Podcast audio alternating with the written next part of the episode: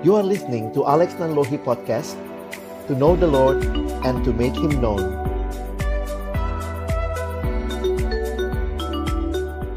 Understood.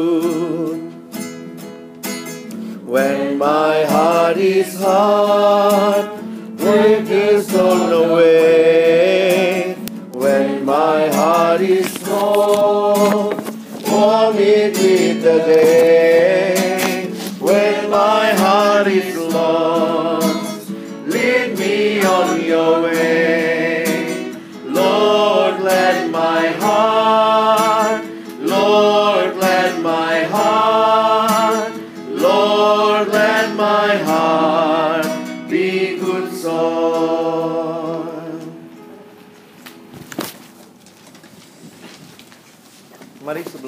merenungkan firman-Nya kita berdoa.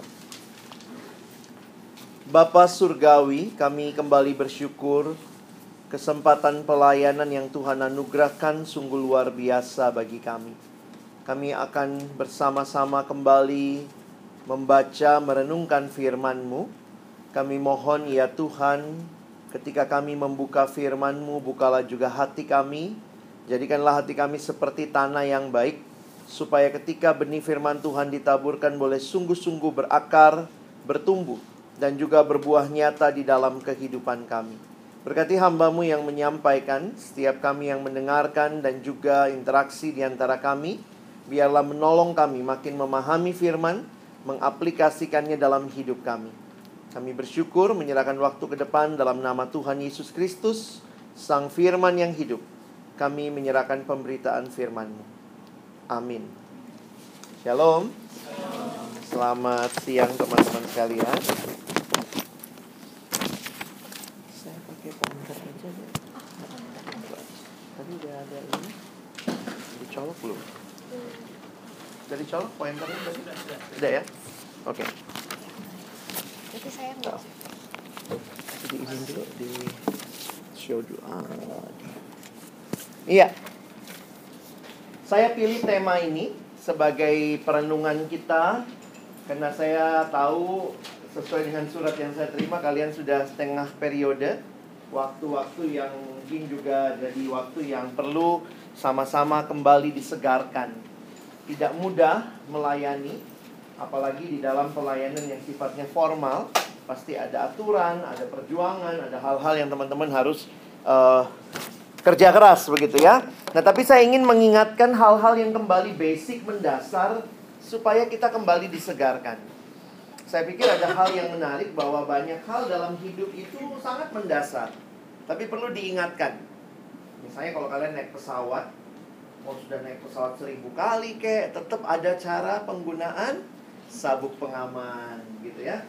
Saya lihat beberapa kali orang kalau udah begitu, saya juga beberapa kali udah aduh cara penggunaan itulah tidurlah gitu ya. Apalagi kalau penerbangan pagi begitu ya. Nah tapi waktu saya pernah naik satu uh, maskapai penerbangan, uh, kalimatnya menarik gitu ya. Perhatikan karena mungkin prosedur dalam setiap jenis pesawat berbeda-beda. Kalau dalam hati sama juga sih ya. Tapi kalimat-kalimat seperti itu menolong kita untuk aware begitu ya. Ini bukan hal yang biasa. Tapi kita mau punya kesempatan kembali mohon Tuhan berbicara kepada setiap kita, ya. Nah, karena itu saya akan bicara dari hal yang mendasar dan kemudian akan mengajak kalian berpikir untuk hal-hal yang lain. Nanti ada kesempatan kita boleh tanya jawab. Ya. Baik. Saya mulai dengan uh, mengajak kita membaca. Saya pilih tema Save to Serve, diselamatkan untuk melayani. Sorry. Sudah dicolok ya. Ah, gini. Coba lihat 1 Tesalonika 1 ayat 9 sampai 10.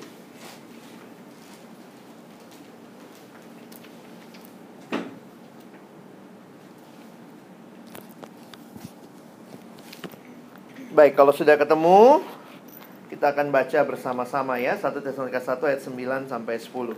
1 2 iya. Sebab mereka sendiri bercerita tentang kami, bagaimana kami kamu sambut dan bagaimana kamu berbalik dari berhala-berhala kepada Allah untuk melayani Allah yang hidup dan yang benar dan untuk menantikan kedatangan anaknya dari sorga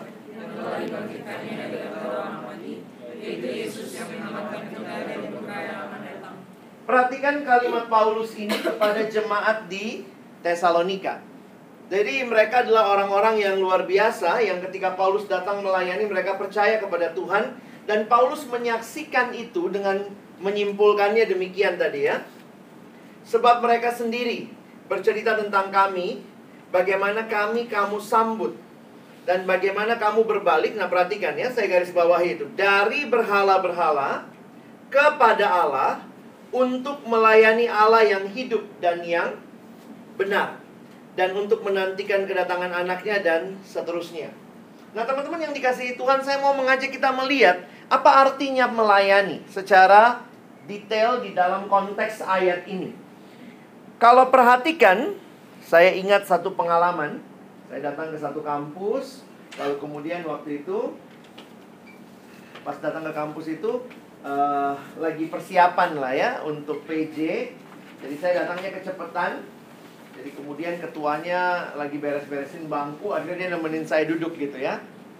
Nemenin saya duduk, saya uh, pikir ya ampun nih ruangan belum beres juga gitu ya. Nah kalau ruangan belum beres kan nanti berarti dia mesti beresin. Jadi saya lihat dia duduk nemenin saya, dia agak gelisah gitu ya Terus kemudian uh, saya bilang sama dia, ya nggak apa-apa kalau mau beresin bangku nggak apa-apa beresin aja. Saya bisa nunggu kan, pembicara juga sendiri persiapan juga bisa gitu ya. Nah pas waktu saya lagi uh, dia bilang ini bener ya bang ya nggak apa-apa ya saya tinggal dulu aduh maaf banget ya bang dia tinggal dia beres-beresin lagi lalu kemudian saya ingat ada satu jemaat yang datang agak awal itu kayaknya anak baru lah gitu ya dia tariklah anak itu eh, lu temenin bang Alex ya dia taruhlah duduk sebelah sana. Jadi uh, agak-agak awkward juga gitu ya. Nah ini anak istilahnya gue datang cepetan bukannya kenapa-napa kena tumbal kayak nemenin pembicara. Jadi saya udah kenalan sama dia, dia duduk samping saya. Uh, dia dia soalnya saya bingung juga gitu ya dia saya lihat dia dia bawa muka. Pas dilihat saya saya juga bawa muka. Tapi singkat cerita akhirnya saya pikir karena saya lebih tua ya saya harus ngajak dia ngobrol lah. Agak awkward juga saya ngajak ngobrol tanya jurusanmu apa? Fakultas mana? Di sini uh, sudah ikut kelompok kecil atau tidak dan segala macam. Nah, saya sampai ke satu pertanyaan yang bagi saya saya pikir itulah cara orang mengerti melayani ya. Saya tanya sama dia, kamu pelayanannya apa di sini? Dan saya ingat sekali reaksi spontan dia di samping saya. Oh, saya bukan pengurus, saya bukan pengurus. ya, wow gitu. Mungkin juga memang pertanyaan saya, saya mau tahu kalau mungkin dia pengurus atau tidak. Tetapi waktu saya merenungkan pertanyaan itu, ternyata banyak orang melihat melayani itu atau pelayanan sama dengan kepengurusan. Padahal kalau teman-teman perhatikan dari ayat ini, sangat terkait jelas ketika Allah menyelamatkan kita, Paulus bilang kepada jemaat bahwa kamu berbalik dari berhala yang tadinya mereka sembah hidup dalam hidup yang lama, berbalik kepada Allah untuk melayani Allah yang hidup dan benar. Jadi kalau teman-teman perhatikan, sebenarnya waktu bicara pelayanan, melayani Allah, saya pikir itu terkait dengan satu keberadaan diri kita. Bahwa pelayanan itu pertama dan terutama bukan sekedar doing tapi ini adalah being kita. Setiap orang yang sudah diselamatkan adalah orang yang melayani Allah. Secara umum ya, tentunya. Yang kalian lagi lakukan, kalian ambil kepengurusan itu namanya pelayanan formal. Tetapi diselamatkan itu terkait dengan saya tadinya menyembah berhala, saya tadinya hidup dalam dosa, hidup dalam hidup yang lama. Waktu saya diselamatkan, saya kenal Tuhan, anugerah Allah saya alami. Maka itu satu paket teman-teman dengan menjadi orang yang melayani Tuhan.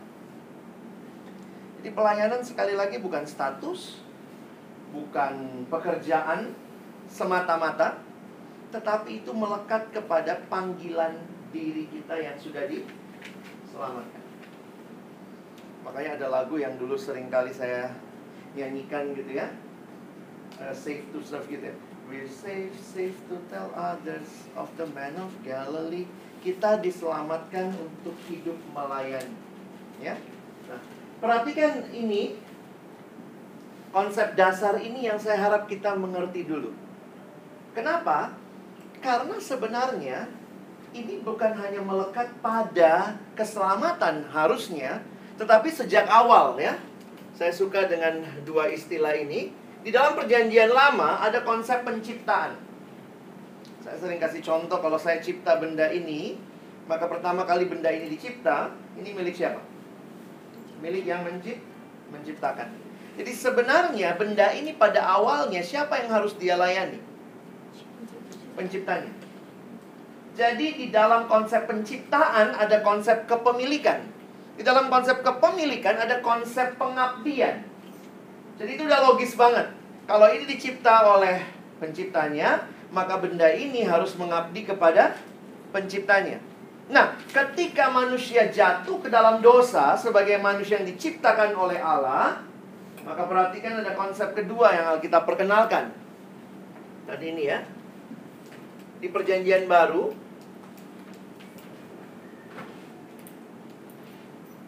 ada konsep penebusan. Di dalam konsep penebusan kalau kalian perhatikan punya kesamaan konsep. Jadi ada benda yang misalnya terjual atau tergadai, apa artinya tebus? Itu istilah pasar. Menebus berarti membayarkan sejumlah uang atau ditukar barang supaya benda itu kembali jadi milik. Ada konsep kepemilikan.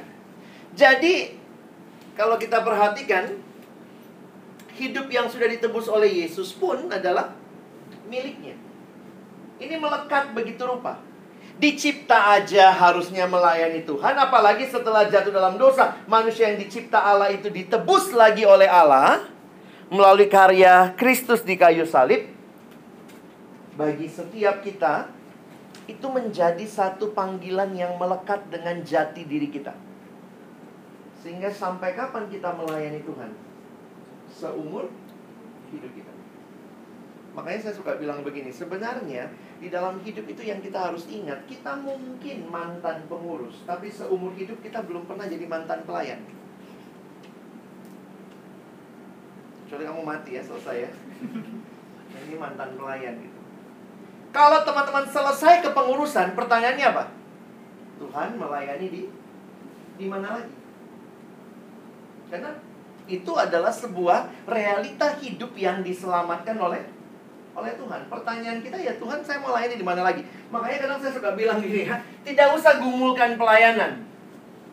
Kaget gitu ya. Ada yang kaget gitu loh, kok saya bilang, ngapain pelayanan digumulkan?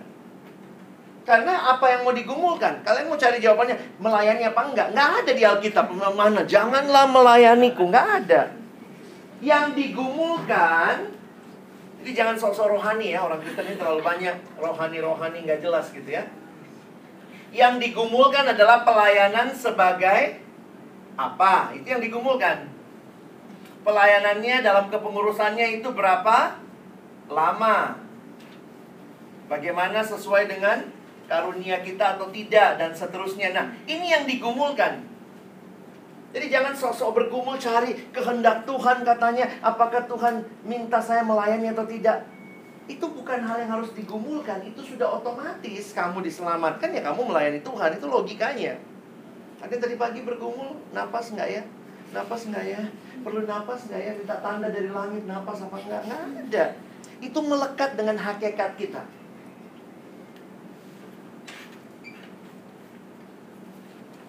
Nah, karena itu perhatikan baik-baik yang kita ya kan? Sama lah kalau kalian kontak saya Bang Alex bisa nggak jadi pembicara? Terus saya bilang apa? Saya gumulkan dulu ya. Oh, melayani nggak ya? Melayani nggak ya? Enggak apa yang saya lakukan?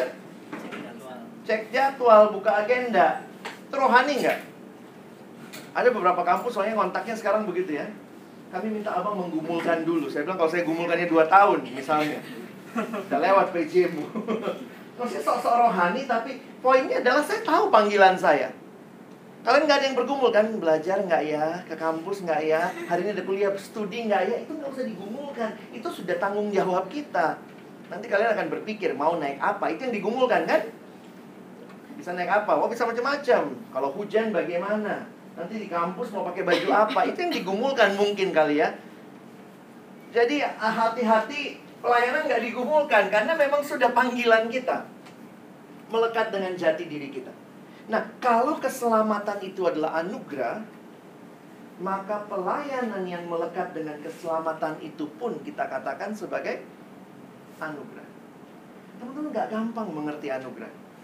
Karena kita sering kali terlalu take it for granted. Kita pikir ya kita wajar lah diselamatkan. Ngapain dia bikin-bikin kita kalau nggak selamatin waktu jatuh? Enak banget ngomongnya. Kemarin saya dapat tema, saya ke satu sekolah Kristen, lalu dikasih uh, khotbah dua kali ya, karena hari ini untuk kelas 11, besoknya untuk kelas 12. Dan itu tema menantang juga ya. Uh, tema kebaktian siswa, pagi banget lagi, jam 6.50, temanya neraka.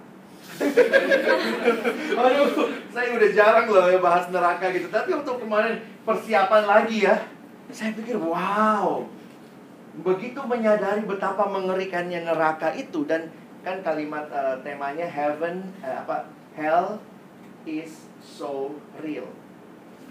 Orang suka mikir neraka itu adalah uh, bohongan, mitos. Salah satu ajaran yang paling banyak Yesus ajarkan adalah ajaran apa? Neraka. Yesus nggak ngomong apa-apa soal baptisan. Yesus nggak ngomong banyak soal pemerintahan gereja. Tapi yang Yesus ngomong banyak kali neraka. Makanya doktrin neraka itu doktrin yang yang uh, itu konsekuensi logis dari kenyataan kita orang Kristen yang percaya hidup kekal. Kalau manusia ini sifatnya kekal, kita kan kekal ya manusia ya Kekalnya beda memang, kekalnya beda sama Allah. Allah itu kekalnya tidak ada awal, tidak ada akhir. Manusia itu kekal, ada awal, nggak ada akhir. Nah, kalau manusia itu kekal, kalian terima konsep manusia dalam kekristenan, manusia adalah kekal, maka yang percaya Yesus akan hidup kekal di surga. Lalu gimana? Yang tidak percaya Yesus? Hidup kekal di neraka, binasa kekal. Jadi waktu mempelajari itu saya jadi sadar, wow, betapa luar biasanya keselamatan yang kita kadang-kadang just take it for granted. Gak gampang mengerti bahwa Allah menyelamatkan kita, anugerah ini satu hal yang sangat membedakan ajaran Kristen dengan ajaran agama yang lain. Atau dalam bahasa yang lain kita sering kali menggunakan istilah Injil. Kabar baik, kabar sukacita. Apa itu kabar baik? Apa itu kabar sukacita? Kalau kalian dengar kabar, maka apa yang akan kalian responi? Gimana cara meresponi kabar? Misalnya ada kabar begini, grogol banjir. Sorry ya.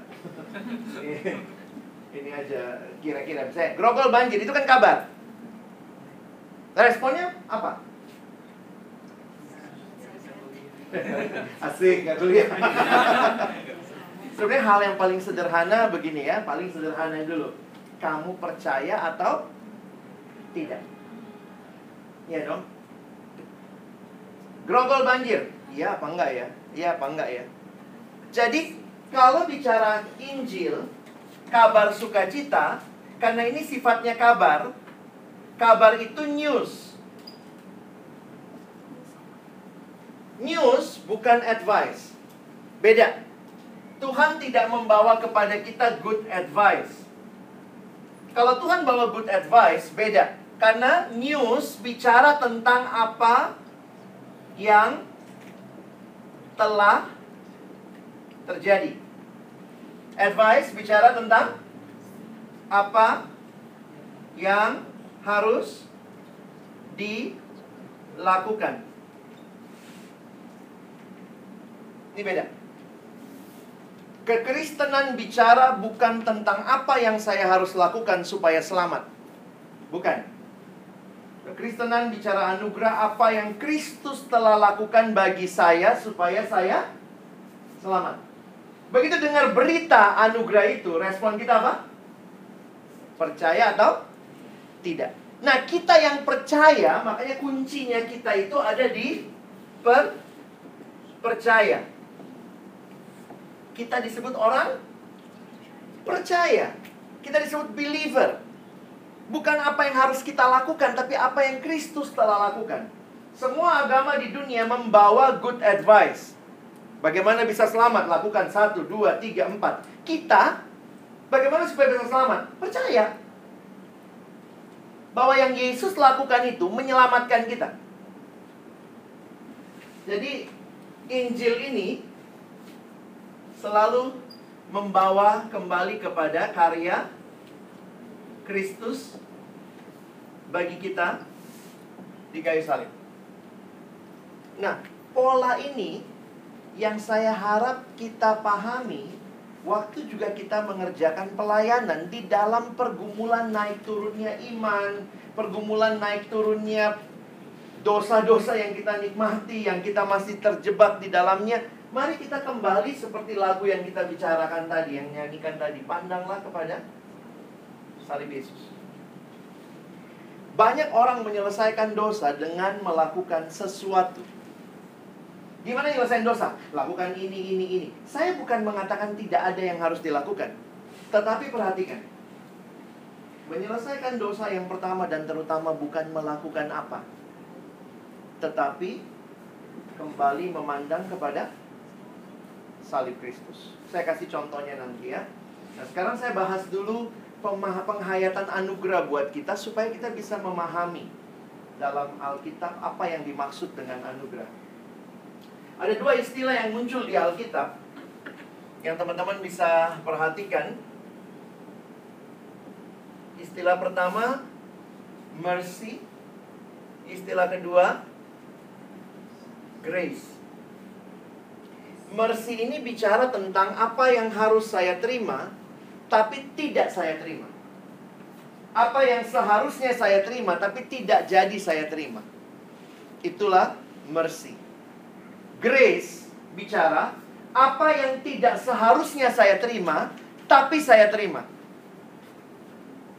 Saya ulang ya. Grace bicara apa yang tidak seharusnya saya terima, tapi kemudian saya terima. Nah, kita coba membedakan keduanya ya. Saya kasih cerita. Kalian coba pilih dari cerita ini Mana yang paling menggambarkan Grace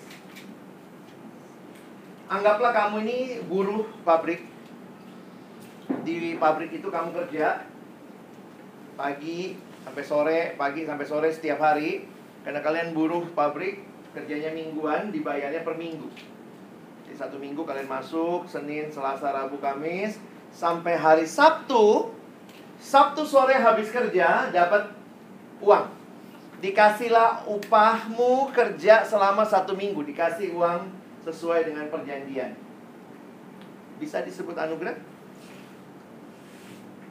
Belum lah ya. Kenapa? Karena itu memang gaji. Kamu kerja dapat upah. Cerita pertama.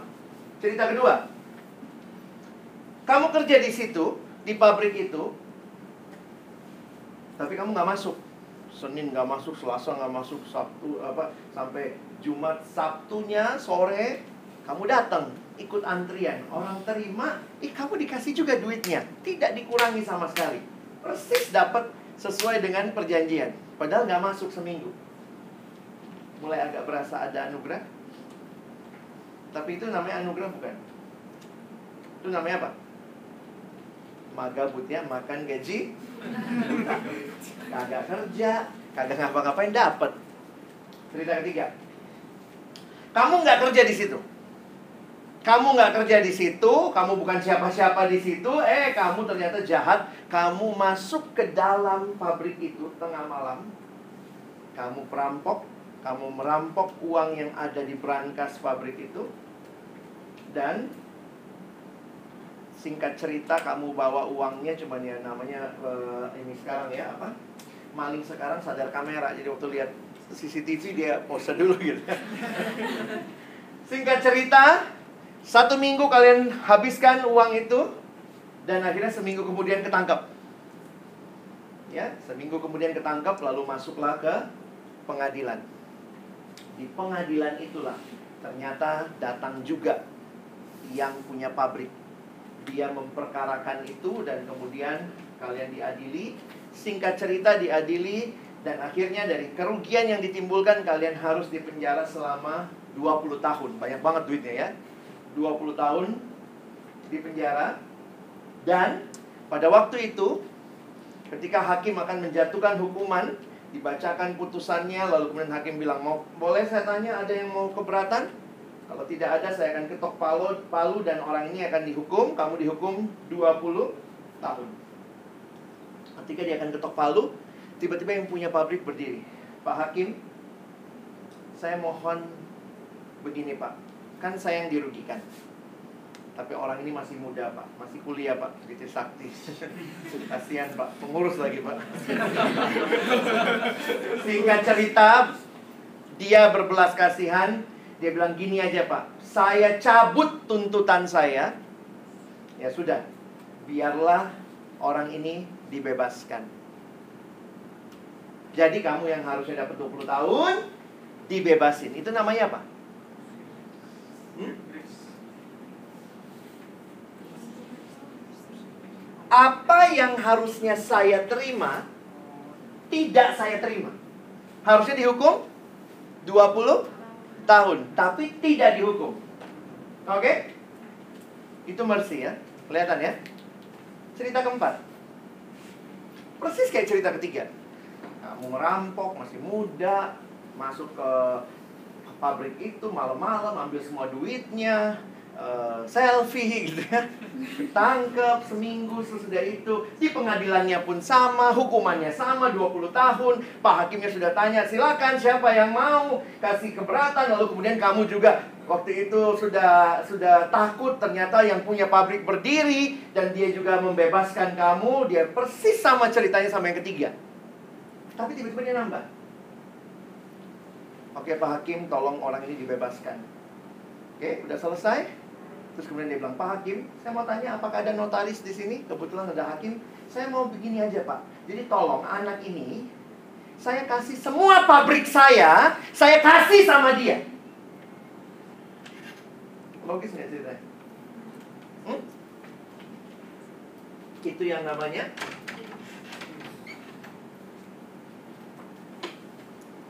Logis ceritanya? Buat kita nggak logis. Tapi bukankah itu yang Allah lakukan bagi kita? Kita manusia berdosa, nggak dihukum aja udah syukur, benar nggak? Tetapi Allah yang berkaya akan rahmatnya dalam anugerahnya yang besar, Allah mengangkat kita yang tadinya adalah pendosa-pendosa ini, yang dia ampuni dosanya, dia angkat jadi anak. Can you imagine? Sehingga anugerah itu, waktu saya pernah cerita seperti ini, lalu dikasihlah semua hartanya kepada anak ini.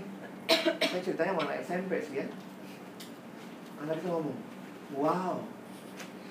Saya bilang yes. Anugerah ada unsur wow-nya. Kalau kamu sudah nggak ngerasa unsur wow-nya, maybe you just take it for granted. Makanya penulis lagu itu nggak cukup bicara grace. Dia katakan amazing grace. It's not just grace. It's too amazing. Kita ini yang adalah seteru-seteru Allah. Kita didamaikan dengan Allah. Kita diselamatkan. Kita dipanggil jadi pelayan. Siapa kita? Ada kalimat yang dipakai dalam bahasa yang lain. Maksudnya dalam ungkapan yang lain. Kita ini yang sudah membunuh anak Allah. Kristus mati di kayu salib kontribusi kita yang paling utama di kayu salib adalah dosa kita. Dia mati gantikan kita. Lalu Bapak angkat kita jadi anak. Hah? Can you imagine? Pas pulang dari sini terus mamamu atau papamu di rumah ngomong nak itu yang kemarin pecahin kaca mobil kita papa mama mau angkat jadi anak tapi kau mati ya gantiin dia. Papa mama angkat dia jadi anak. Kadang-kadang nggak masuk akal. Makanya harus dikatakan ini bukan cuma grace, amazing grace. Dan dari kasih yang luar biasa itu, pertanyaannya sekarang, bagaimana kita hidup? Bagaimana kita melayani? Kita mau hitung-hitungan sama Tuhan. Apa yang mau dihitung?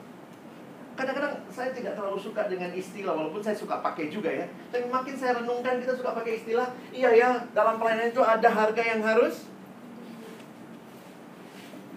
Mana ada harga yang harus dibayar? Kamu miliknya Tuhan kok. Emang sombong banget loh. Baru datang ini merasa bayar harga. Baru capek dikit merasa bayar harga. Woi, Tuhan bayar nyawanya loh buat kita.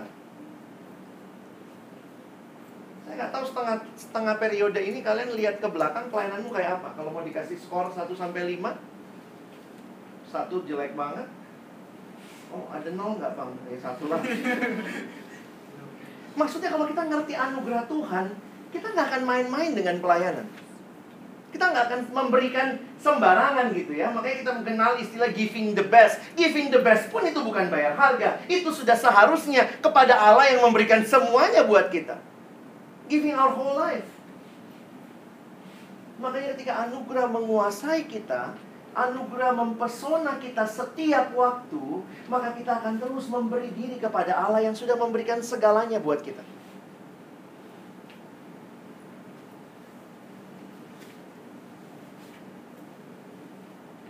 Dan ini bicara bukan cuma hidup pelayanan, tapi juga bicara hidup pribadi kita. Gimana dosa-dosa kita? Saya sadar sih ya, saya juga masih bergumul dengan dosa. Saya bukan orang yang sudah beres dari semua dosa. Tapi pergumulan dalam dosa itu membuat saya makin menyadari ketika anugerah Allah luar biasa, saya harus makin meninggalkan dosa. Kenapa saya nggak bisa terus hidup seperti itu? It's just too precious. Terlalu luar biasa kasihnya buat kita. Nah, saya balik kepada contoh. Bagaimana caranya anugerah ini? Saya suka pakai istilah gambar begini ya. Sebenarnya kan kalau bicara keselamatan dalam dalam uh, matriks seperti ini atau dalam timeline hidup kita, anggaplah kita sekarang kita diselamatkan oleh Kristus nih. Anggaplah kita dari kecil lahir umur 0 nih ya. Kenal Yesus sungguh-sungguh misalnya umur 15, 16 sampai 18 tahun misalnya, lalu sekarang kita melayani dia nih di usia selanjutnya ya. Sebenarnya ketika karya salib ini ada, ini harusnya waktu teman-teman dan saya berjalan di dalam kehidupan ini, salib ini harusnya menginspirasi hidup kita. Terus menerus untuk melangkah maju. Ketika ada yang datang sama saya dan dia cerita gitu ya. Memang ini kebiasaan kita. Ketika ada orang datang dengan pergumulannya apalagi melawan dosa, maka kita ternyata tidak menyelesaikan pergumulan dosa ini dengan Injil kita menyelesaikannya dengan advice. Kak, saya saya pornografi. Oh, terus kita bilang, oh mungkin kau kurang doa kali ini. Tambahin terus, apalagi kurang baca Alkitab. Kamu kayaknya kurang serius, sungguh-sungguh kamu. Mungkin saat teduhmu mesti dua kali deh. Gitu ya. Saat teduh gitu ya. Baca Alkitab, coba datang kebaktian gitu ya. Jadi sebenarnya secara tidak sadar kita menyelesaikan dosa dengan menyuruh orang itu melakukan sesuatu yang kalau dia berhasil lakukan ini dan dia tidak berdosa, berarti siapa yang dapat kredit? Siapa yang luar biasa? Orang ini dong. Wow. Iya bang, bener ya setelah saya baca Alkitab tiga kali sehari, wih saya udah gak dosa lagi. Jadi sebenarnya dosanya diselesaikan dengan baca Alkitab tiga kali sehari. Saya harus katakan ini punya tempatnya, tapi ini bukan penyelesaian dosa. Lihat bedanya? Dosa kita diselesaikan oleh oleh Kristus di kayu salib. Jadi kalau ada orang datang bergumul dengan dosanya, selalu perdengarkan good news itu. Makanya ada satu khotbah yang pernah dikhotbahkan sama saya lupa Piper atau Keller, Timothy Keller atau John Piper. Dia katakan preaching the gospel to yourself every day. Khotbahkan terus. Jadi waktu saya tangani satu anak, dia datang dengan pergumulan bang saya, kenapa ya saya nggak bisa menang lawan dosa pornografi? Good newsnya apa? Saya mesti kasih bad newsnya dulu. Ya, kenapa saya bisa menang sih bang lawan dosa pornografi? Saya bilang, memang kau nggak bisa menang. Hah? Makanya karena kau nggak bisa menang, Yesus datang buat kamu itu berita anugerahnya. Dan waktu dia datang, dia menang, dia kalahkan dosa pornografimu di atas kayu salib. Dan kamu yang sekarang berjalan, pandang terus kepada kemenangan Kristus itu bukan kemenanganmu. Waktu kemenangan Kristus kau pandang, kau akan berjalan di dalam ini semua. Bukan ini yang membawa kemenanganku, tapi Kristus. Dan Kristus yang membawa kemenanganku itu memanggilku membaca Alkitab. Bisa lihat bedanya? Ditaruhnya jelas. Kadang-kadang kita taruhnya ini sebagai jalan utama.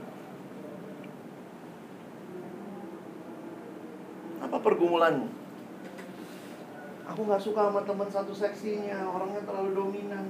Aku susah kerjasama. Aku di rumah begini, aku rumahnya terlalu jauh, depan rumah ada got besar. Terus kadang-kadang kan itu banyak aja ya. Ya, preaching the gospel. Ke to yourself, iya. Ini pergumulan-pergumulanku, tapi Kristus sudah menang atas itu. Sehingga ketika saya berjuang, teman-teman saya melihat begini loh. Perjuangan-perjuangan kita tidak lahir dari kemampuan kita untuk mengalahkan dosa, tetapi lahir dari kesadaran bahwa Kristus yang mengalahkan dosa dan saya dipanggil berjalan dalam kemenangannya. Kalau saya gagal, bagian saya apa? Bangkit lagi. Ngapain? Lihat lagi ke salib. Jalan lagi ke depan. Kita tidak sedang berjalan dengan kemenangan kita melawan dosa. Kamu nggak pernah menang lawan dosa. Maka Yesus datang. Tapi ketika engkau berjalan dalam kemenangan Kristus, kemenangan itu memastikan masih bisa jatuh lagi nggak sih dalam dosa? Dalam banyak survei terhadap pengurus, pelayan, hamba Tuhan, masih ada kurang lebih 70% hamba Tuhan masih terjebak pornografi. Yang bisa lebih gampang nyembunyiin dosa justru kita yang melayani ya. Yang tampilnya rohani, ngomongnya oh rajin satu ya, Oh baca Alkitab ya. Oh kita dalam hati, hmm, kau baca, saya emang nggak usah, gitu ya. Hati-hati. Dalam banyak hal saya pikir kita yang harus bereskan hidup kita kembali melihat apakah betul Injil itu karya Kristus di kayu salib menginspirasi perjalanan rohani kita. Melawan dosa, memberi yang terbaik. Kalian mau pakai istilah apa? Bayar harga. Silakan. Kadang saya pikir gini ya, Tuhan kasih apa yang paling luar biasa dia berikan? Nyawa. Berarti kalau saya dan saudara dipanggil melayani dia, kita pun target utamanya ngasih nyawa. Jadi kadang-kadang jangan terlalu sombong dalam pelayanan. Saya udah memberi yang terbaik. Apa yang terbaik? Kalau belum kasih nyawa sih ya masih ini ya. Makanya ada anak datang sama saya, Kak Alex, capek pelayanan. Capek deh, Yesus sampai mati kasih nyawa.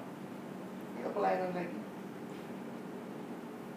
Kak, disalah mengerti orang tua. Oh, Yesus juga pernah. Belum mati kan? Ayo, pelayanan lagi. Jadi nggak boleh komplain ya, Kak? Enggak. Boleh sih komplain kalau udah mati. Kamu komplain, Tuhan, aku demi melayani aku mati. Terus Yesus ngomong, aku juga, tos. Lalu Tuhan ngomong, aku juga mati, aku kan ngasihnya mati, gitu ya. Kadang-kadang jangan terlalu sombong lah ya. Kita merasa kita udah memberi banyak, padahal sebenarnya waktu kita pandang salib itu luar biasa. Kita bisa melayani, nggak dihukum aja udah sudah syukur, diangkat jadi anak, dilibatkan pelayanan. Luar biasa Tuhan kita. Nah, dari sinilah lahir ya. Saya harap anugerah Allah membawa kita melihat di mana tempatnya disiplin-disiplin rohani. Disiplin rohani tidak datang di awal, tetapi itu buah dari anugerah Allah. Karena saya menikmati betul anugerah Allah, saya rindu baca Alkitab. Kenapa? Supaya saya makin mengerti kehendak Tuhan. Jadi disiplinnya lahir dari situ. Beda dengan orang yang merasa begini. Baca Alkitab supaya selamat. Oh, beda dong.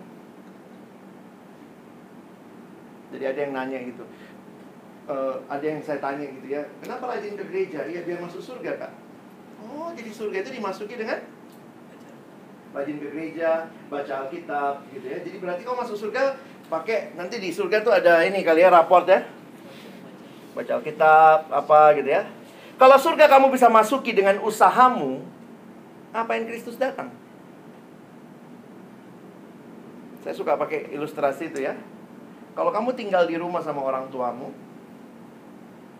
Terus kamu bangun pagi, nyapu, ngepel, beresin tempat tidur. Kamu lakukan itu supaya jadi anak atau karena kamu anak? Ada yang habis nyapu ngepel di rumah terus eh, bikin proposal papa mama terimalah saya sebagai anak. Dibilang gila kamu. Itu masuk ke grogol dekat kalau kita anak respon kita hidup seperti layaknya anak. Nyapu ngepel udah itu bagian kita jadi baca Alkitab, doa, rajin ke gereja itu bukan supaya selamat, tapi justru karena sudah sudah selamat. Dan kembali lagi saya pikir gini, kalau saya lagi malas melakukan ini, ini tadi yang masalah dosa ya. Kalau saya lagi sibuk sama dosa saya, yang menginspirasi saya untuk bangkit yaitu anugerah Allah.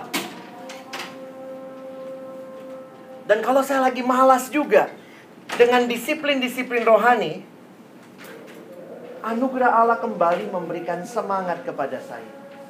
Dia sudah melakukan segalanya bagiku. Teman-teman ada dua istilah sebenarnya yang penting kita pahami. Semua agama mengajarkan selain Kristen ya, agama-agama rata-rata mengajarkan sesuatu yang bersifat kewa kewajiban. Kewajiban itu polanya apa? Prasyarat. Lakukan ini, ini, ini, ini supaya selah selamat. Kristen tidak melihatnya begitu. Kenapa? Karena semua hal-hal ini kita tidak sebut sebagai kewajiban. Kita sebutnya sebagai di disiplin. Disiplin itu bergantung kalau ini kan bergantung pada orangnya ya. Disiplin ini agak beda. Kalau kewajiban dari luar dipaksakan, kalau disiplin dari dari dalam. Yang namanya kewajiban selalu unsurnya terpaksa. Kalaupun dia rela, pasti kan ada maunya. Kenapa? Maunya apa? Supaya selamat. Serela-relanya dia lima kali sehari sholat. Tujuannya apa? Supaya selamat. Nah, kita enggak. Kita bicara disiplin. Disiplin itu lahir dari saya sadar, saya butuh Tuhan karena saya sudah alami anugerahnya. Karena itu disiplin selalu disertai dengan joy. Jadi coba gali lagi ya. Di tingkat awalnya atau di, di permukaan bisa kelihatan sama. Baca Alkitab. Tapi nanti cari akar hatinya itu joy atau terpaksa. Nah, saya harus katakan sekarang ini tidak banyak gereja mengabarkan Injil lagi. Gereja sibuk menambahkan apa yang manusia harus lakukan. Gereja-gereja tidak gospel center. Karena itu ada ada orang yang pergi ke gereja, iya kak, saya harus begini, begini, begini, begini supaya selamat. Bahkan saya dengar guru sekolah minggu ngajar begini. Adik-adik, kita harus rajin baca Alkitab, kita harus rajin ke gereja, baik sama papa mama, baik sama teman supaya jadi anak Tuhan. Benar nggak doktrin ini? Itu khotbah masjid. Masjid begitu. Lakukan ini, ini, ini supaya jadi anak Tuhan. Harusnya khotbah kita gimana? Emang jadi susah ya. Karena Kristus mati di kayu salib, dia membebaskan kita, maka setiap yang percaya kepada karya Kristus di kayu salib disebut anak-anak Tuhan, anak-anak Allah dan karena kita adalah anak maka respon kita ya baru tuh baca Alkitab, berbuat baik, hidup benar. Jadi jangan lupa loh telur ayamnya jangan salah naruh. Mana duluan, telur apa ayam? Dalam penciptaan mana yang duluan kalau kita lihat Alkitab? Ayam. Dalam keselamatan mana duluan? Perbuatan baik kita atau karya Tuhan? Terus harus ditambah perbuatan baik kita. Kalau harus ditambah perbuatan baik kita, kita itu menista Tuhan. Sorry Tuhan, kematianmu kurang cukup. Tambah satu dulu ya. Mana maksudnya?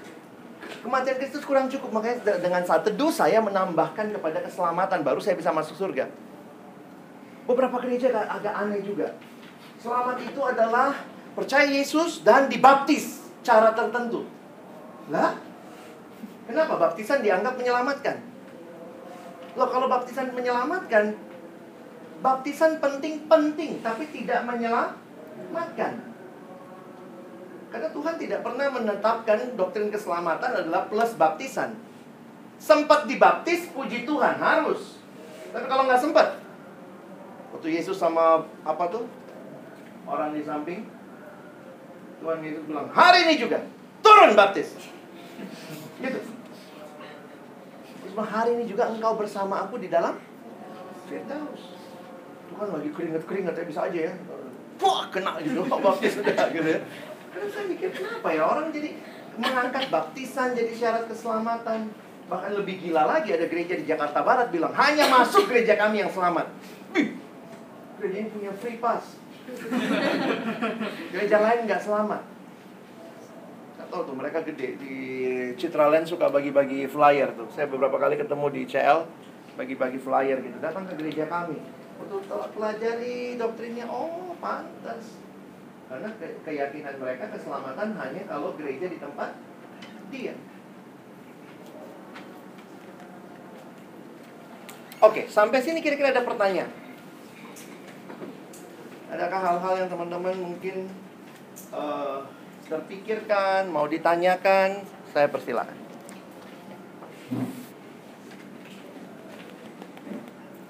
Bang, Ya. kan kita harus selalu lihat pada saat Kristus itu menyatakan anugerah itu. Tapi kenapa di dalam perjalanan begitu sulit untuk selalu fokus kepada saat Hmm. itu mengingat anugerah itu? Akhirnya kita melupakan itu semuanya. dunia ini terlalu banyak daya tariknya.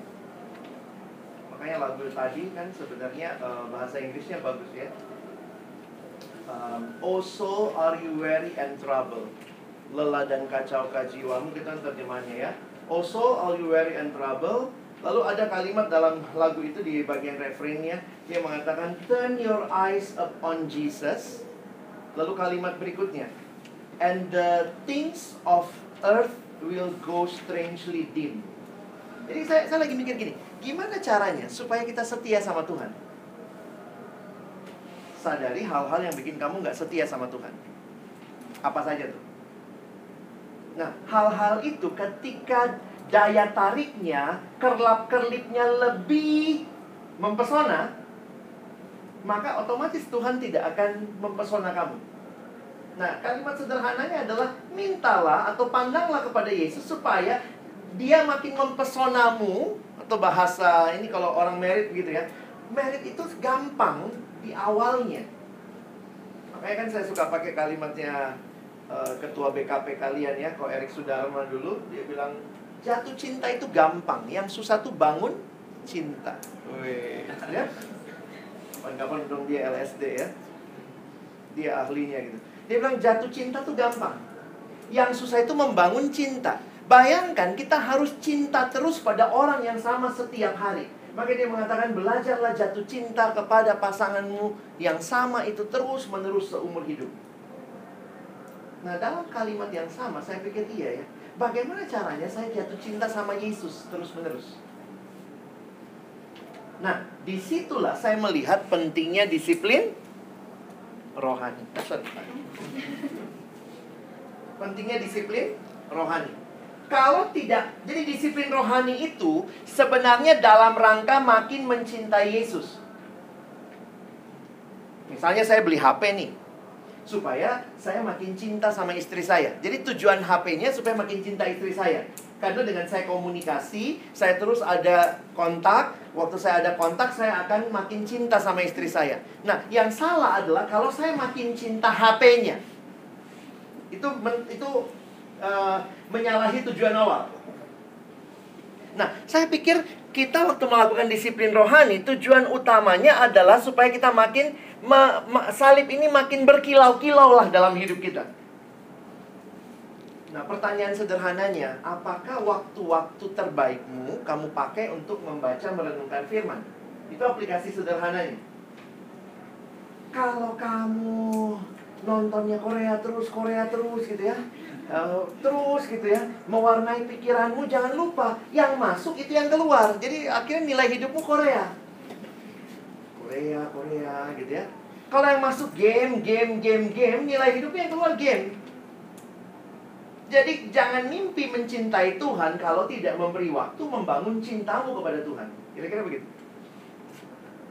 Jadi bagaimana bang kalau saya lagi terjebak dalam dosa yang dalam? Saya pikir bereskan hatimu untuk kembali mencintai Tuhan Lalu bangun habit yang baru. Itulah spiritual discipline. Tapi selalu kembalinya ke sini dulu Baru bangun ini. Karena kalau kamu bangun ini nggak bangun ininya Telur ayamnya salah. Banyak orang saat teduhnya ter teratur, rutin. Tapi nilainya tetap tidak berubah Kristus tidak mempesona dia. Saya kasih contoh beginilah ya. Contoh-contohnya agak-agak ini sih ya. Saya sama istri saya tadi malam sampai jam 2 diskusi. Diskusi tentang anak persekutuan, anak pelayanan lah ya, yang lagi cari cowok di usia-usia yang mepet. Biasalah ya, cewek-cewek kan lebih banyak di persekutuan ya jadi di usia-usia yang mepet jadi kayaknya kesannya gini siapa aja deh gitu ya. Katanya gitu kan. Kalau masih awal-awal kan ya siapa lo kalau udah mulai ini uh, siapa ya? Jadi kalau udah desperate banget siapa aja deh gitu ya. Nah poinnya saya karena ini ini teman ini lagi nggak desperate sih sebenarnya ya. Tapi dalam percakapan dengan istri saya dia bilang gini dia tertarik sama satu cowok karena cowok itu baik dia mantan ketua persekutuan di satu kampus. Dia pernah dia cewek ini ya. Cowoknya itu tidak kenal pelayanan tidak tahu saat teduh. Tapi baik. Jadi kemudian kami diskusi gitu ya. Apa sih yang paling dibutuhin untuk membangun rumah tangga ke depan baik? Jadi akhirnya saya lihat gitu loh. Hati-hati kita bangun luarnya ininya nggak pernah ketemu Yesus gitu. Apalagi yang cowok-cowok gereja kan ya, baik. Ke gereja ke gereja, nggak ngerokok kok orangnya. Wih, luar biasa tuh ya di gereja di gereja itu nggak ngerokok. Uh, hebat banget tuh cowok ya. Tapi saya bilang kerohaniannya bagaimana? Nah itu bang nggak ngerti saat teduh. Oh iya, terus dia uh, teman ini yang cewek ini berjuang memperkenalkan saat teduh. Terus kemudian uh, kita bahas lah Jangan sampai dia saat teduh demi mendapatkan hati cewek ini. Nangkap maksud saya? Jadi sekarang tuh karena cewek itu tiap hari nanya apa? Gimana saat teduhmu? Wah, kita mulai ngukur kerohanian dari aktivitas. Jadi kita pikir kalau dia melakukan aktivitas ini equal rohani. Saya bilang jangan, harus dicek hatinya. Dia udah terima Yesus sungguh-sungguh nggak? Dan akhirnya diskusi itu berujung ke Pak Ahok. Gitu juga kan dari kemarin tuh seliuran gitu gimana ininya saya bilang ya kita jangan lihat dia ikut kebaktian dia tepuk tangan dia nyanyi lagu rohani pertanyaannya dia dia kenal Yesus nggak ini bisa ditipu loh ngabang nih punya Nah, cinta Tuhan. Jadi, apakah lewat saat teduh itu dia makin cinta Tuhan? Apakah lewat pelayanan itu dia makin cinta Tuhan? Itu tujuannya. Semua disiplin rohani termasuk pelayanan ya itu tujuannya supaya kita makin mencintai Tuhan, makin terpesona sama Tuhan. Jadi uh, memang ini perjuangan seumur hidup ya. Makanya di kalangan gereja Katolik di masa-masa yang lalu sampai hari ini mereka hidup membi membiara. Itu kan dalam rangka fokus sama Tuhan. Susternya pakai cincin kawin. Meritnya sama Yesus. Jadi poin itu itu simbol-simbol yang menolong. Dibangunlah habit. Paginya doa. Siangnya doa. Malamnya doa. Tidak ada urusan dunia. Nah ini kalau kita udah masuk ke dalam urusan dunia, ya memang daya tarik kita nih banyak nih. Ber berhala-berhala. Apa saja berhala? Oh banyak um, Martin Luther pakai kalimat begini ya, kalian bisa renungkan ya. Ini Martin Luther bilang begini, yang gereja-gereja uh, Martin Luther ya, HKBP misalnya itu ya, uh, bisa mendalami itu. Itu pengajarannya si opung Martin Luther ya. HKBP tahu ya? You from HKBP? Martin Luther bilang begini, sebenarnya di balik dosa itu ada sesuatu yang lebih dalam, yaitu yang namanya berhala. Karena konsepnya Luther sederhana. Luther mengatakan bahwa manusia itu pasti, jadi gini, manusia itu makhluk yang menyembah. Tangkap dulu konsep ini. Dari mana tahunya makhluk yang menyembah? Pertanyaannya sederhana. Waktu Allah menciptakan manusia pertama kali, Allah menciptakan manusia untuk siapa? Allah ciptakan manusia untuk dirinya. Berarti manusia itu paling klop kalau dia hidup bagi Allah. Berarti manusia sejak awal dicipta sudah ditanamkan potensi kamu adalah makhluk yang harus menyembah Allah. Jadi manusia itu makhluk yang menyembah. We are a worshipful being. Kita ini homo adoramus, akan selalu menyembah. Pilihannya dalam hidup bukannya menyembah dan tidak menyembah, bukan. Pilihan manusia dalam hidup menyembah Allah yang benar atau lagi menyembah Allah yang salah. Hebat banget Martin Luther ya, dia telah begitu. Karena itu dia bilang, karena itu perintah pertamanya Allah sepuluh hukum adalah jangan ada padamu Allah lain. Karena dia sudah tahu nih, lu pasti menyembah Allah yang lain. Karena kamu memang makhluk yang menyembah. Akhirnya ditambah dengan pengajarannya Calvin. Calvin bilang begini, hati manusia itu factory of idol. Pabriknya berhala. Jadi tambah lengkap lah ya. Yang satu bilang memang kita akan menyembah berhala, yang satu bilang di mana berhalanya kita ciptakan dalam hati kita. Jadi sebenarnya sejak kejadian pasal 3 manusia selalu menolak Allah dengan berbagai bentuk. Dan waktu dia menolak Allah, dia pikir dia tidak mau Allah, tapi sebenarnya dia sedang menyembah yang yang bukan Allah. Makanya Martin Luther punya kalimat begini. Tidak mungkin kamu cuma melanggar satu perintah Allah dari sepuluh itu. Karena kalau kamu melanggar satu, pasti kamu langgar perintah pertamanya. Jadi pasti kamu melanggar dua. Setuju nggak? Nggak mungkin cuma melanggar satu. Jangan mem membunuh. Nggak bisa. Pasti kamu langgar yang pertamanya. Kamu membunuh mungkin karena ada Allah, Allah yang lain. Jangan mencuri. Begitu kamu melanggar mencuri, Allahnya apa? Uang. Jangan berzina. Allahnya apa? Seks. Nah, Allahnya itu, berhala-berhala itu bisa dari hal-hal yang baik. Jadi berhala itu dari mana? Jadi kita kadang-kadang suka mikir berhala itu pasti jelek ya. Tetapi hal-hal yang baik Waktu ditempatkan jadi utama, ini jadi berhala. Uang baik nggak? Baik. Baik. Tapi begitu kita menjadikan uang paling tinggi jadi utama, itu jadi berhala. Makanya ada anak remaja datangin saya, bener ya Kak ya? Uh, akar segala kejahatan adalah uang.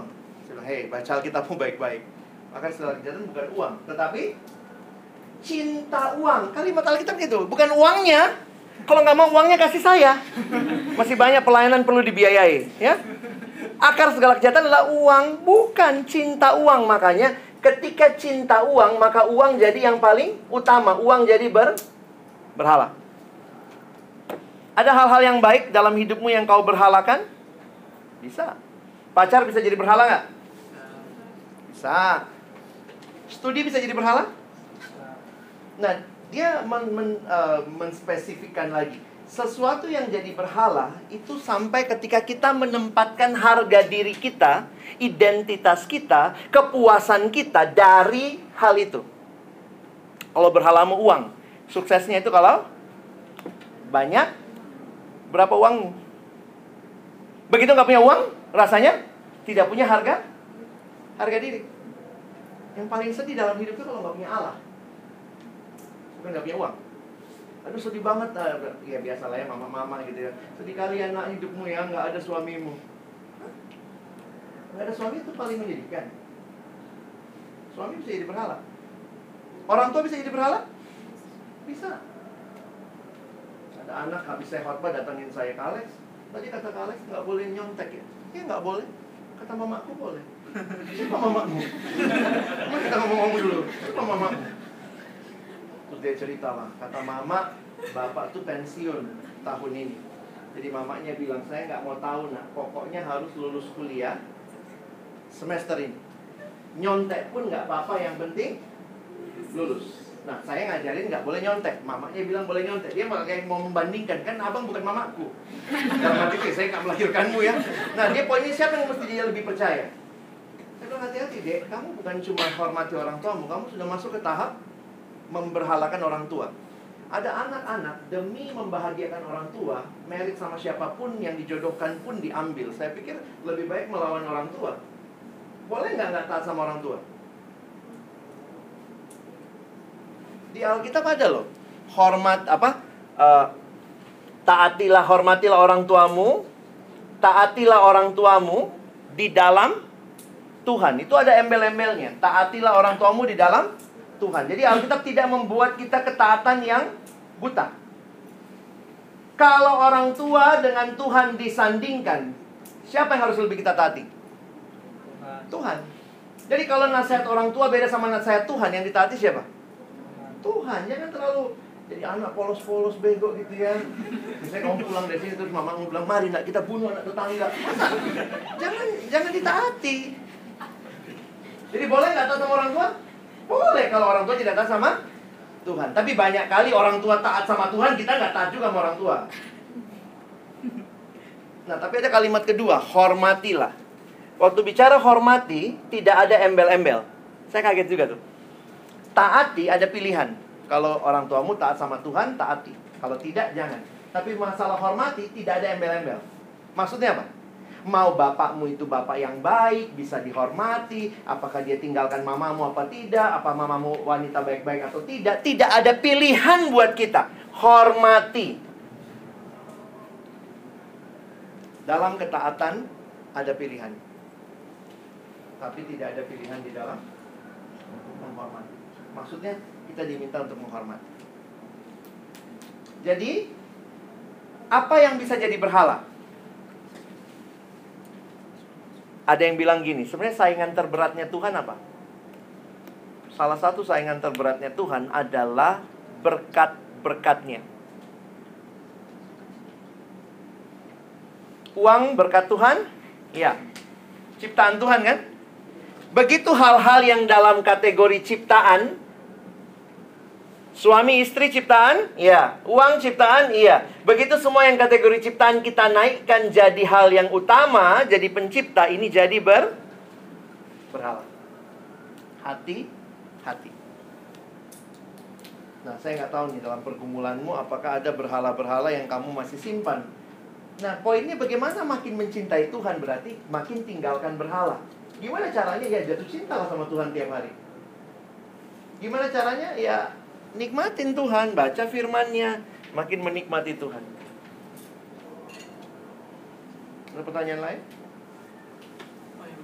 Saya mau nanya, jadi ceritanya saya kan pernah baca di sosmed atau enggak dengar dari beberapa teman kira-kira kalimatnya gini loh kalau jatuh di dalam dosa nah, tinggalin dosanya jangan pelayanannya nah Hmm.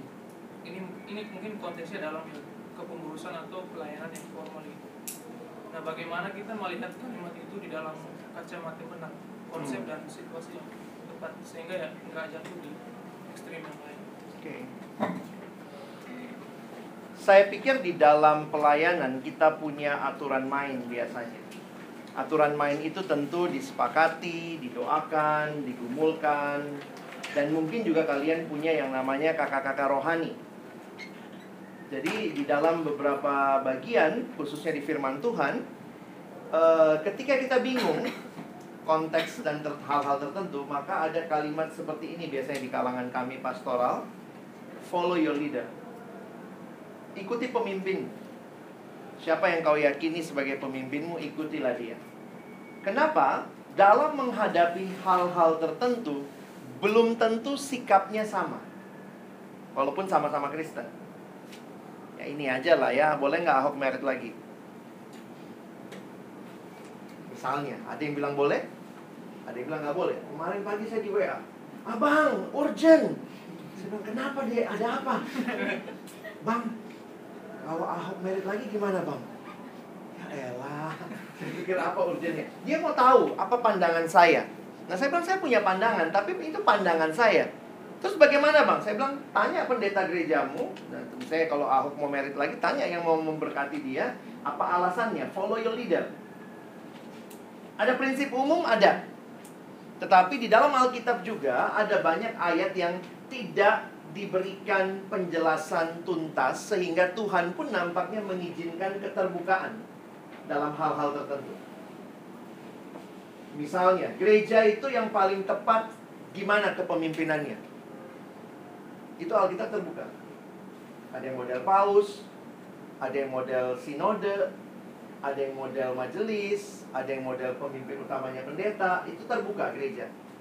Nah, bagaimana dengan dosa dalam pelayanan? Nah, ini juga balik lagi. Ternyata ada banyak pendapat.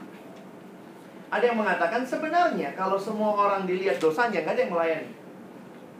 Siapa yang melayani? Siapa yang lebih baik dari yang lain? Nah, tapi ada dosa-dosa yang keli kelihatan. Nah, dosa-dosa yang kelihatan itu di dalam Alkitab juga ada misalnya hal-hal yang dikatakan jangan sampai dia jadi batu sandungan bagi je, jemaat. Karena itu misalnya kita menerapkan ada yang namanya aturan main. Nah, aturan main yang di dalamnya mungkin disepakati dari generasi ke generasi. Nah, kalian yang paling tahu bagaimana kesepakatan dalam generasinya. Bagaimana Tuhan Yesus? Tuhan Yesus jadi gini lah Dosanya Petrus itu besar gak sih? Hmm? Nyangkal Tuhan Kamu udah pernah nyangkal Tuhan? Belum ya? Nyangkal Tuhan jadi pemimpin para rasul Waktu dia bertobat Jadi poin saya adalah bukan seberapa dalam jatuhnya Tapi pertobatannya Nah, kadang-kadang yang memastikan pertobatan itu harus ada leadernya. Siapa PKK-nya, dia konsultasi sama hamba Tuhan mana, ada kayak sudah mengatakan ini orang sudah beres dengan dosanya.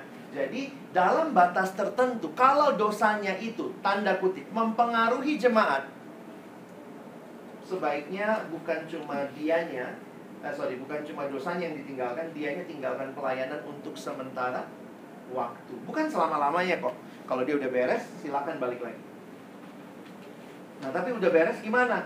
Nah, kita dalam komunitas Kristen kita butuh orang lain yang memastikan ini udah beres, kira-kira begitu. Nanti gimana kalau jadi gini juga ya, apa apakah dosa-dosanya, dosa-dosa apa yang misalnya uh, kita kita kita strict saya pikir dalam dalam semua aturan gereja itu biasanya kalau ada pelanggaran moral seksual selingkuh. Jadi pendeta tuh lebih susah daripada jadi presiden Amerika.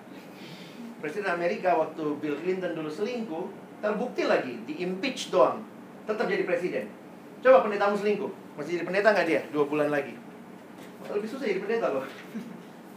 Dan saya kalau di sini terbukti misalnya, saya pernah ketemu ya ini kasus-kasus PMK. Apa misalnya? Pacaran nggak seiman. Itu jujurly speaking itu sebenarnya zaman kami itu langsung ban. Maksudnya digembalakan. Tapi nanti dia bawa itu kalau nanti dia bawa nanti aja baru pengurus. Bawa dulu gitu. Kasarnya jangan ketidaktaatan itu selalu ada rasionalisasinya. Ada lagi yang waktu itu misalnya uh, yang paling umum lah. Begitu ngerokok kita ban saya kenapa? Padahal sebenarnya kalau dilihat-lihat di Alkitab gitu ya, mungkin ada dosa lain lebih lebih ngeri dari rokok. Cuma itu tanda kutip ada yang kelihatan dan kita lihat itu bisa menyandung jemaat. Jadi saya pikir ya uh, mungkin gitu kali jawaban saya. Jadi saya coba kasih pemahamannya. Jangan buru-buru secara pribadi langsung kita ban, tapi coba minta suara komunitas sebagai komunitas bersama bagaimana. Beberapa kasus yang muncul belakangan dan ini juga muncul banyak di persekutuan di Amerika adalah kasus gimana kalau dia ketahuan LGBT? Tahu dari mana? Dia ngaku di sosmednya misalnya. Nah itu gimana? Nah, itu ada penanganan khusus. Di Amerika orang yang jadi yang LGBT ketika dia dikeluarkan dari pengurus dia ngaduin ke Supreme Court. Dan itu itu jadi eh, kalian masih ingat kan eh, beberapa film pernah nonton film ini apa? Saya lupa tuh film apa di bagian akhirnya tuh ada. Dia kasih tahu ini kampus-kampus yang berjuang melawan karena mereka merasa begini, waktu kami dikeluarkan itu melawan hak asasi manusia.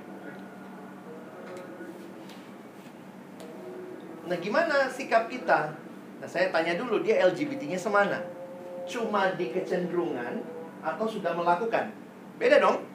Kalau dia cuma punya kecenderungan, masa kita ban?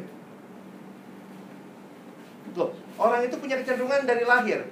Loh, kalau gitu sampai kapan pun dia nggak boleh melayani.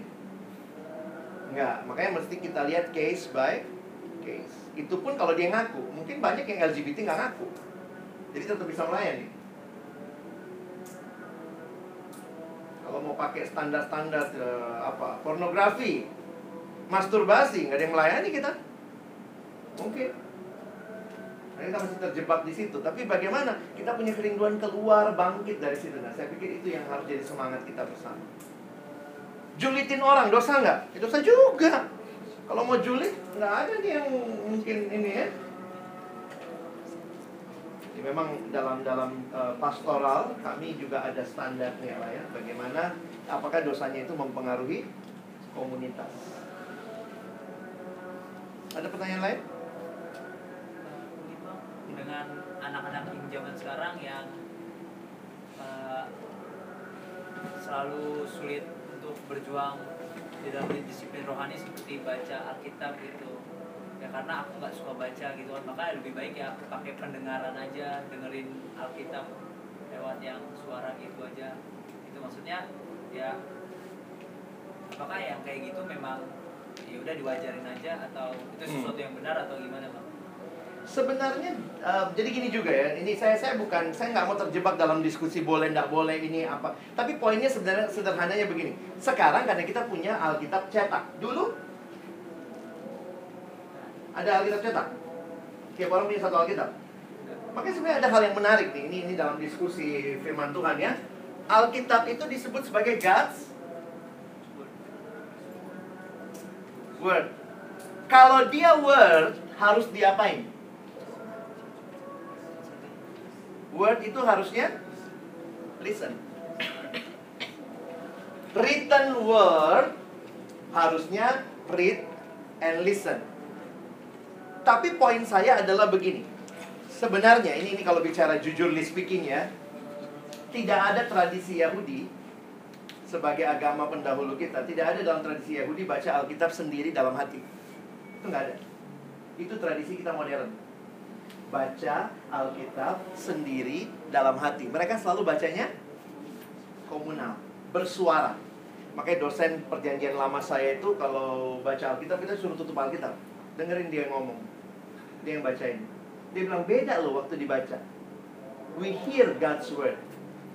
Nah, poin saya adalah balik lagi kita ini kan banyak generasi yang macam-macam nih. Ada yang belajarnya auditori, ada yang belajarnya apa. Tapi memang yang tersedia sekarang ada Alkitab tulis. Ada Alkitab audio. Boleh nggak? Boleh-boleh aja. Firman Tuhan kok. Cuma masalahnya adalah ketika engkau mau menggalinya, engkau mau mendalaminya mungkin akhirnya kamu ke wordnya juga. Jadi jangan kemudian karena fancy sama satu ditolak yang lainnya. Tapi buat kamu yang cuma biasa baca, saya rekomen belajar dengar. Atau tradisi Yahudi itu kalau baca bersu bersuara. Jadi sebenarnya Alkitab itu waktu kamu baca bersuara beda loh. Kamu dengar sendiri tuh. Itu itu something different. Saya udah ngalamin sih dosen saya juga gitu ya. Dia bilang coba waktu baca. Nah sekarang anak-anak postmodern senangnya misalnya apa-apa dengar gitu ya. Saya pikir ya yang punya budaya dengar jangan anti baca. Kami yang punya budaya baca yang lebih tua dari kalian jangan anti dengar. Saya sampai sekarang nggak bisa tuh pakai headset. Kuping saya sakit. Tapi saya kalau lihat anak itu ya Allah Tuhan aku nggak sakit tuh kupingnya. Tapi itu udah generasimu, ya. Nah, jadi coba kita perkaya. Jadi saya melihat sebenarnya dengan makin ke belakang ini makin kaya firman Tuhan. Beberapa akhirnya bikin Alkitab bergambar. Kenapa dia visual. Ada komik Alkitab, ya ampun, saya juga bingung gitu ya. Saya kalau lihat komik itu nggak bisa nikmatin sampai hari ini ya. Dan saya mungkin generasi novel ya, baca novel wah gitu ya. Tapi anak sekarang itu kalau komik cepet banget dia baca. Kalau Alkitab biasa nggak ada gambar. Jadi memang ini juga perjuangan ya, perjuangan untuk membawa firman Tuhan kepada setiap budaya, setiap culture, setiap generasi. Ada yang lain? Mungkin satu lagi kalau ada.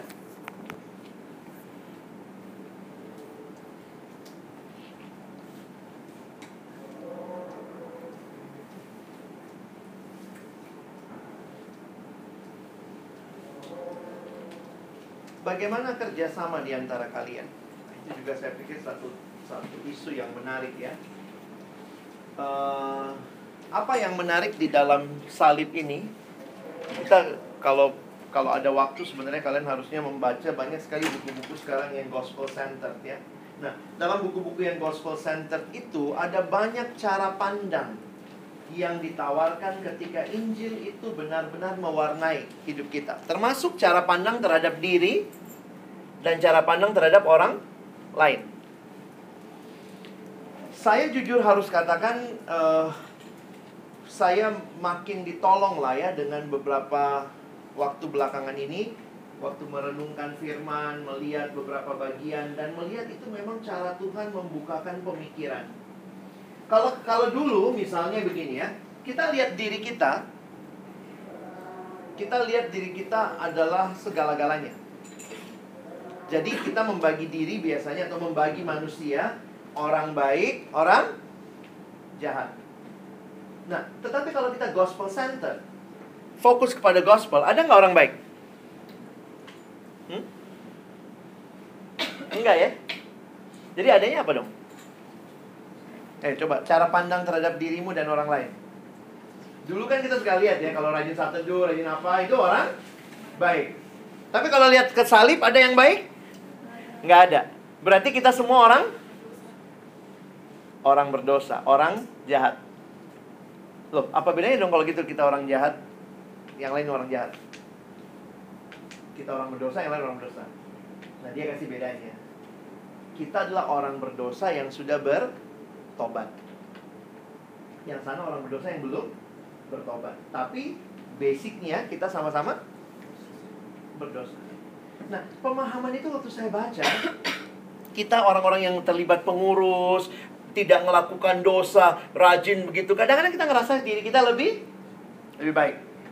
Jadi kita kategorikan dunia ini apa? Orang baik, orang berdosa. Orang jahat. Tapi di hadapan salib Kristus, Tuhan memberikan kesamaan. Tidak seorang pun yang baik, tidak seorang pun yang mencari Allah. Jadi akhirnya saya bisa lebih rendah hati lihat teman saya. Siapa yang kamu kesel di kepengurusan? Nggak usah, nggak usah jawab ya, nanti ada sebelahmu lagi. Ini bang. Tapi waktu kamu lihat dia, bisa nggak kamu lihat dengan kacamatanya Tuhan? Gue tuh nggak lebih baik dari dia. Nah ini ternyata berpengaruh juga. Jadi ada ada trainingnya ya, gospel fluency. Bagaimana berbicara gospel dalam hidup. Misalnya bagaimana ngasih masukan kepada orang. Kalau kamu kasih masukan berdasarkan saya lebih baik dari kamu, lu tuh harusnya begini, kayak gua. Gua tuh begini, begini, begini, kayak gua, kayak gua. Kalau kita kasih masukan berdasarkan gospel, kita lihatnya apa? Gua nggak lebih baik dari lu. Gue juga sama. Aku juga, aku juga dulu gitu. Ih, lu pornografi. Kalau misalnya kita ada, ada, ada kakak kita datang, kak, aku pornografi. Terus gimana respon kita? Uh, bertobat kamu dalam nama Yesus, pergi kau. itu kamu sudah nempatin dirimu jauh lebih baik dari dia.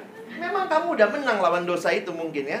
Tapi poinnya adalah kalau orang datang dia pornografi dan kamu juga punya pengalaman pornografi yang hidup yang lama, gimana cara? Sama, aku juga punya pergumulan persis sama dengan yang kamu alami. Tapi waktu aku datang sama Tuhan, di situ aku dapat kelepasan. Dari titik itu, orang akan bisa lebih melihat kepada Allah dan kepada kita sebagai alat kasih karunia Allah. Kita tidak menjadi orang yang lebih baik dari dia. Sejak itu saya jadi belajar tuh. Kalau orang datang cerita pergumulan dosanya, kadang-kadang kita bilang, jijik amat sih. Orang yang fine sih kayak gitu. Sejak saya ngerti Injil, saya jadi lebih bisa menerima Tuhan. Jadi waktu orang itu, kalau dia dia cerita dosa yang saya nggak lakukan ya. Saya ada tuh yang uh, WA, kirim WA ya. Kadang-kadang ada yang suka gitu ya. Abang nggak perlu tahu saya siapa. Abang nggak perlu, mungkin dia beli nomor baru ya. Nggak ada, nggak ada fotonya, nggak ada apanya. Saya coba cari-cari stalker juga nggak tahu siapa. Abang nggak perlu tahu saya siapa. Tapi bang saya mau cerita bang, suami saya begini, begini, begini, begini, begini kan saya nggak punya suami ya, saya punya istri kan. Jadi kan saya nggak ngalamin pergumulan dia. Terus dia nanya, menurut abang boleh nggak cerai? Ini nggak tes atau apa? Saya bilang ya, menurut kamu gimana deh? Kan begitu ya jawabnya. Menurut kamu gimana? Ya susah sih bang, nggak boleh. Tapi coba abang bayangkan. Bayangkan abang di usia kehamilan 9 bulan kurang berapa hari? Eh 8 bulan. Di usia kehamilan 8 bulan bang, suami pergi sama wanita berlibur di satu pulau. Gimana rasanya, Bang? Saya, saya ya namanya keponya anak persekutuannya. Ketemu di mana suamimu? Kamu gak ketemu, bukan anak persekutuan ya? Bukan anak yang kenal Tuhan ya? Dalam hati saya, kok bisa gitu ya? Dia dulu ketu, mungkin dia dia cerita dia pengurus katanya ya. Ya waktu saya lihat begitu, iya ya. Karena nggak gampang loh. Kita memberi nasihat dari apa yang kita nggak alami, seolah-olah kita mengerti. Jadi saya cuma bilang ya, itu mengerikan. Saya pun dalam dosa yang mengerikan dulu, tapi Tuhan lepaskan. Jadi kalau kau datang sama Tuhan, ya di situ ada kelepasan. Di situ ada pengampunan. Jadi nggak boleh cerai ya bang. Saya bilang enggak. Saya udah menduga abang jawab seperti itu. Saya dia udah tahu ya. Cuma dia lagi dalam pergumulan yang berat. Kemarin waktu itu dia WA lagi. Bang, thank you anaknya udah lahir begitu ya. Tolong doakan saya sabar dengan suami dia janji sudah mau berubah. Kadang-kadang sulit ya.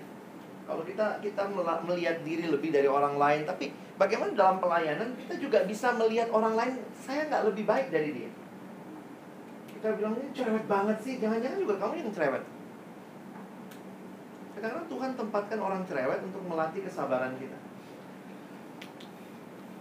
Ada satu anak datang sama saya, dia bilang gitu, abang, saya pikir masuk pengurus suasananya surgawi, taunya nerakawi bang. Kenapa? Ternyata dia ketemu yang ciong gitu ya. Jadi ada anak satu setiap kali dia ajukan usul pasti yang satu bilang enggak begitu. Terus dia bilang kenapa sih kayak begini? Saya mau mau keluar dari pengurus. Saya bilang sama dia, kamu pernah nggak doa minta kesabaran? Pernah bang. Nah ini jawabannya. Tuhan kasih kamu orang yang bikin kamu tidak sabaran. Kadang-kadang ini jawaban doa kita ya. Tuhan, saya mau lebih mengasihi. Ketemulah orang yang sulit dikasihi. Kalau kau ketemu orang yang gampang dikasihi kan nggak bertumbuh juga kamu.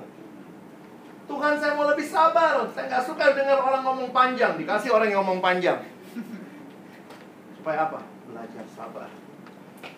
Jadi mari kita jadi anugerah Allah, salib Kristus menginspirasi cara kita memandang diri, cara memandang orang lain, cara kita berdisiplin rohani, cara kita menata pelayanan, cara kita giving our best, itu semua bersumber dari anugerah Allah. Ya, kalau setengah semester ini melelahkan, mungkin karena kau cuma pandang dirimu, kau pandang temanmu yang gak beres itu. Tapi hari ini pandang lagi kepada Tuhan, sadari, thank you for your mercy and for your amazing grace, and I want to continue this ministry, not by my strength, but by Mari kita berdoa. Bapak Surgawi kami terbatas, tapi sungguh Engkau Allah yang tidak terbatas. Sekali lagi anugerahmu kau berikan bagi kami. Mengingatkan kami betapa kasihmu luar biasa.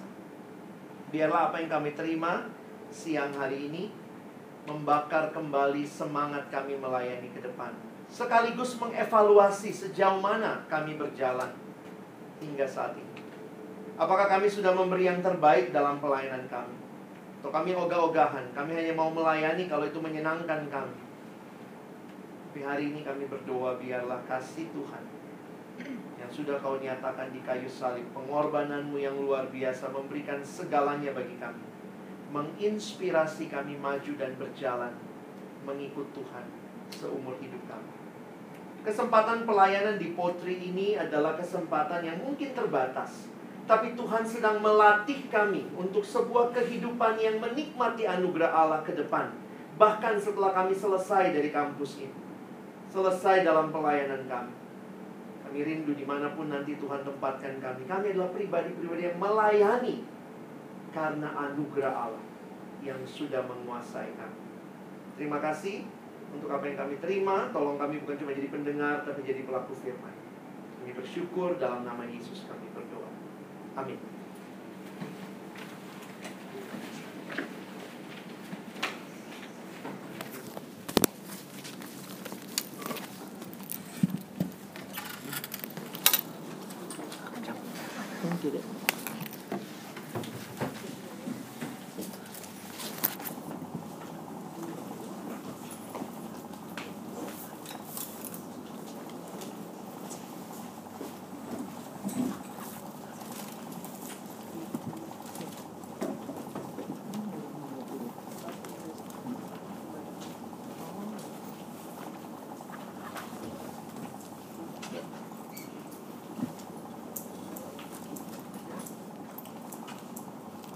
begitu banyak anugerah Tuhan, terutama di dalam Polri, apalagi kalau kita lihat ke jurusan kita masing-masing. Tapi sadarkah kita akan setiap anugerahnya? Bagaimana respon kita akan setiap anugerah yang Tuhan boleh berikan? Kerjakanlah dengan sungguh-sungguh, jangan sampai menyesal di kemudian hari. Kita akan meresponi firman Tuhan dengan sambil